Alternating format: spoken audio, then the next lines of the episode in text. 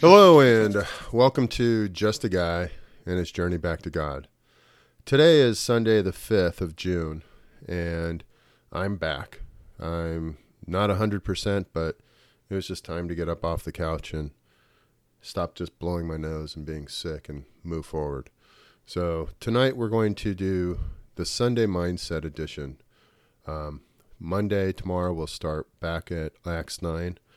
But today I've I've been praying and I've been really trying to understand what my next what the next focus is for me. And in my prayer time, it which isn't enough. Trust me, I'm not sitting praying constantly like I should or as much as I should. But one of the things that struck me today and the last few days has been I need to be better at prayer. I need to really understand it, make it a priority, and become a better prayer warrior. I know in the past my father, my mother, my sister, they were all prayer they've all been prayer warriors. And I'm not. I pray. I spend quiet time.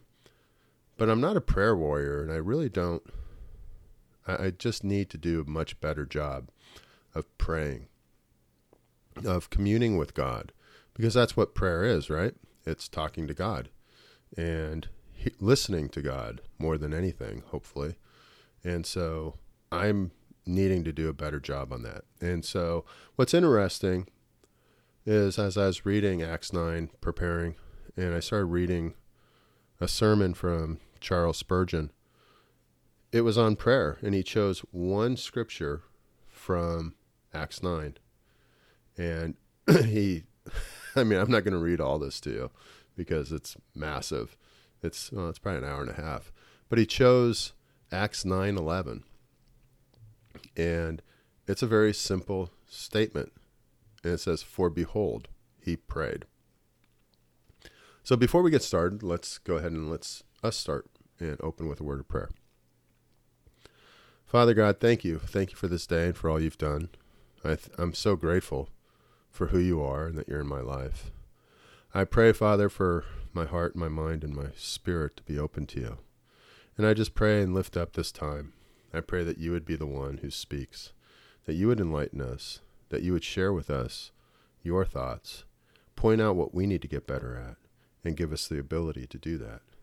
I pray, Father, that we would be submitted to you, to your word, to your listenings, and that we would really focus on what you have to say and that our hearts and our minds would be yours to mold and meld and build up. Father, I'm grateful for all you've done, and I'm thankful for the fact that I can talk to you, that I can be loved by you, and that you know me. I just pray, Father, for you to lead us this time and to be honored and glorified. It's in Jesus' name I pray. Amen. Excuse me. So, this really this this message was important. I mean, it just spoke to me on Spurgeon's amazing. He understood God in such a way that it, it's amazing how his his connection with the Lord and the important pieces is right there. So I'm just going to go ahead and, and read a couple of sentences or a little bit from his sermon that we won't necessarily cover, but they were impactful. And then I'm going to just go through some of his sermon and pick out, you know, lots of it, lots of pieces, and talk about it. Um, but one of the things that he said that really struck me is praying will make you leave off sinning, or sinning will make you leave off praying. I know the truth of that.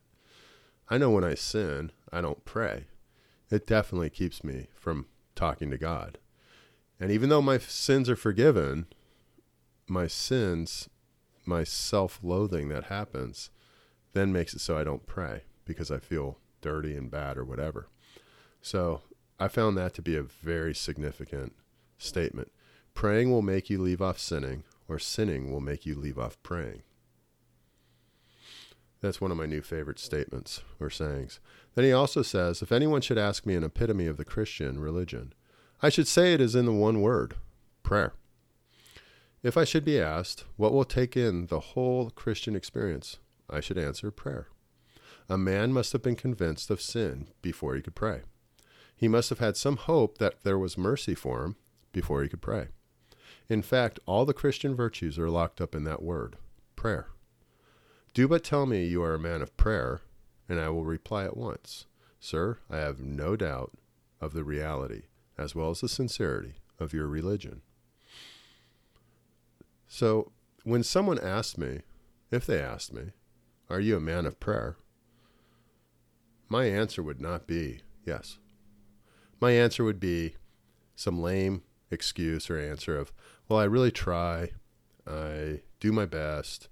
I try to, you know, I pray in the mornings, but I'm not like my father. I'm not like my mother. They were prayer warriors. They were people who prayed, and they, they would answer, Yes, I am. And I really was pondering that quite a bit and was wanting to focus on that because I need to be a man of prayer. We have a very critical time in our country right now. We have a very challenging period. I have kids and I have a grandchild. I need to pray for them constantly. I have a nation that, you know, I read lots of stuff, and some are saying there's, going to be a civil war. At the very least, there's going to be potentially food shortages and all sorts of things. I need to pray. I need to pray for you. I need to pray for my family. I need to pray for our nation and our leaders. So, am I a man of prayer? I need to become one. And that's what this mindset's all about. So, I'm going to go and just start with a portion, a very short portion about that verse that that Spurgeon focused on. 9 verse not verse chapter 9 verse 11 for behold he prayed here was an announcement go to the house of Saul of Tarsus for behold he prayed without any preface that this was an announcement of a fact which was noticed in heaven which was joyous to the angels which was astonishing to Ananias and which was a novelty to Saul himself. It was the announcement of a fact which was noticed in heaven. And that's amazing. Paul's prayer was noticed in heaven. Poor Saul had been led to cry for mercy, and the moment he began to pray, God began to hear. Do you not notice in reading the chapter what attention God paid to Saul? He knew the street where he lived. Go to the street that is called Straight. He knew the house where he resided. Inquire at the house of Judas. He knew his name. It was Saul. He knew the place where he came from. Inquire for Saul of Tarsus. And he knew he had prayed. Behold, he prayed. Oh, it is a glorious fact that prayers are noticed in heaven. The poor, broken hearted sinner, climbing up to his chamber, bends, bends his knee, but can only utter his wailing in the language of sighs and tears. Lo, that groan has made all the harps of heaven thrill with music. That tear has been caught by God and put into the lacrimatory of heaven to be perpetually preserved. The supplicant who fears, whose fears prevent his words, will be well understood by the Most High. He may only shed one hasty tear, but prayer is the falling of a tear. Tears are the diamonds of heaven. Sighs are the, a part of the music of Jehovah's throne. For though prayers be the simplest form of speech that infant, limp, that infant lips can try, so are they likewise the sublimest strains that reach the majesty on high. Let me expand on this thought for a moment. Prayers are noticed in heaven. Oh, I know what is the case with many of you. You think, if I turn to God, if I seek Him, surely I am so inconsiderable a being, so guilty and vile, that it cannot be imagined He would take any notice of me. My friends, harbor no such heathenish ideas. Our God is no God who sits in a perpetual dream, nor doth he, does he clothe himself in such thick darkness that he cannot see. He is not like Baal, who heareth not, tr- heareth not. True, he may not regard battles. He cares not for the pomp and pageantry of kings. He listens not to the swell of mar- mar- martial music. He regards not the triumph and the pride of man, but wherever there is a heart big with sorrow, wherever there is an eye suffused with tears, wherever there is a lip quivering with agony, wherever there is a deep groan or a penitential sigh, the ear of Jehovah is wide open. He marks it down in the registry of his memory. He puts our prayers, like those rose leaves, between the pages of his book of remembrance. And when the volume is opened at last, there shall be a precious fragrance springing up therefore, therefrom. o poor sinner of the ba- blackest and vilest character, thy prayers are heard. Even now God, God hath said to thee, Behold, he prays. Where was it in a barn? Where was it in the closet? Was it at thy bedside in this morning, or in his stall, in his hall? Art thou now glancing thy eye to heaven? Speak, poor heart, did I hear thy lips just now mutter out, God have mercy upon me, a sinner? I tell thee, a sinner, there is one thing which does outstrip the telegraph. You know we can now send a message and receive an answer in a few moments, but I read of something in the Bible more swift than, than the electri- electric fluid. Before they call, I will answer, and while they are speaking, I will hear. God says, so then, poor sinner, thou art noticed. Thou art here heard by him that sitteth on the throne. Again, this was the announcement of fact, joyous to heaven. Our text is prefaced with Behold, for doubtless our Savior himself regarded it with joy.